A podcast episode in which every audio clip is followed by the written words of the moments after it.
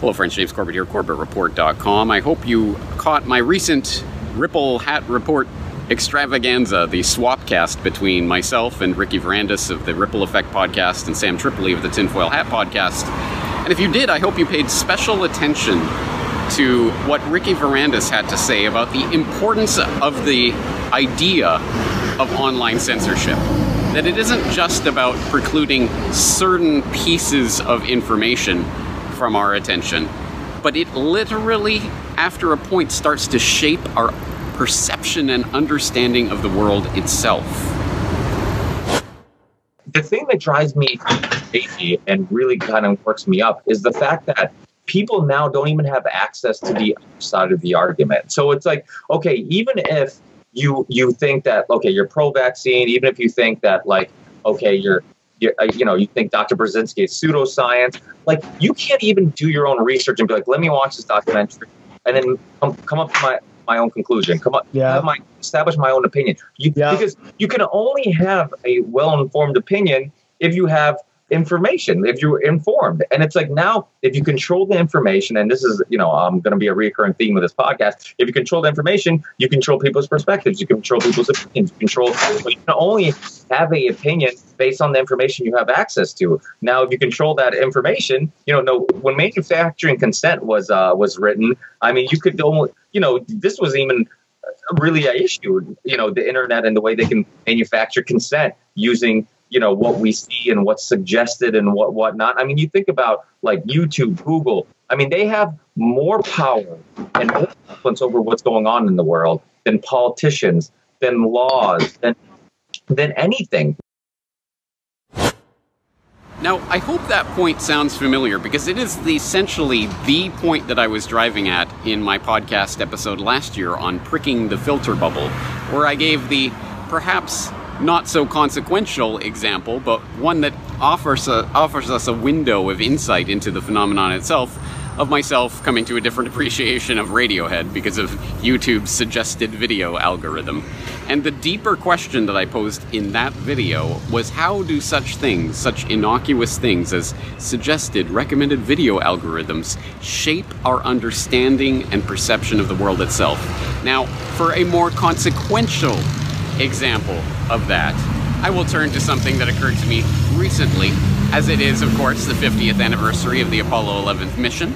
I, uh, just as a test, just to see, I tested out the YouTube search function uh, on my desktop, and I was signed into YouTube at the time, so keep all of these caveats in mind. But I did just type in the words moon hoax. That's it, that was the search. And would you believe, surprisingly enough, not a single video in the top page of results before you start scrolling down and down. In fact, I didn't come to a point where I found another uh, counterexample of this, even when scrolling down. Not a single one from anything but a mainstream source or a source that was debunking the moon hoax believers. Now, please understand what my point is here. That this is not about what you believe did or didn't happen with the Apollo missions or whether you are a moon hoax believer or you don't believe in that. That is not the point of this particular example. The point is that as soon as I typed that in and I saw the search results that YouTube was giving me, and knowing, although I don't have a screenshot of this, but knowing that a few months ago, let alone a year or two ago, the first tier of results would have been nothing but documentaries and presentations from people describing the moon hoax as it was. Knowing that that change has occurred, I instantly knew in the pit of my soul, I knew that's it. That's it. That's it. That's game over. Again, this is not about the moon, uh, the moon hoax, or was it real, or Apollo 11. In fact, I think it's probably pretty humorous that I probably disagree with the vast majority of my own audience about the Apollo missions. But anyway, uh, that isn't the point. The point is that if you are interested in that other side, there was once a time when that was a simple search away. You could see that other side. Now that entire field of research is being buried down and down and down and down. And again, even if you have no questions whatsoever about the Apollo missions. This isn't about that. This is about the ability for Google or any other big tech giant to memory hold that information. And yes, I'm sure there are ways to find it. And in fact, I did test it out on a different device, not signed in, one a device I'd never used before. I tested it out. I typed in moon hoax, and lo and behold, there were moon hoax documentaries.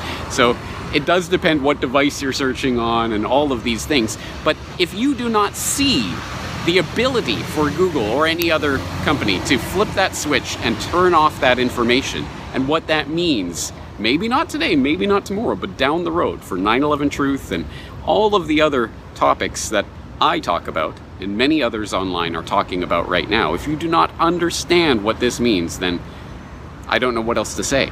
And yes, that information will still be there, even if it is not completely scrubbed from these controlled platforms, which I think down the road it probably will be. But even if it is not scrubbed, it will still be there in some form or other, either buried deep, so you have to search and scroll down for several hundred results before you find them, or on alternative outlets and platforms. But it will not be there at the simple click of a button on the well traveled sites. And it, we all knew this is where it was going. But that moment of searching for that and finding nothing was the moment where that became a real, re- tangible reality to me. My children are going to grow up in a world where they're going to have to actively work to get this information. And maybe my children will, I'd like to think so. But the majority of humanity will not. The, we had the golden window of opportunity over the past decade to get this information out in a way that bypassed the gatekeepers and the normal controls. That window of opportunity is closed. It's gone. Change my mind. Tell me that this is no big deal, that everything's okay, that we're going to win somehow. I don't. I don't buy it. Uh, we will ultimately be able to get the word out, but not through these controlled platforms. Absolutely not. That window of opportunity is closed. It will be harder and harder now to hear voices like mine in this internet wilderness. Anyway, it's not a hopeful message today. It's uh, it's a sad and pessimistic image, but I think it's one that corresponds to the reality. Again, I'm open for you uh, out there to change my mind on this topic, and I hope you will, because I don't want to believe it.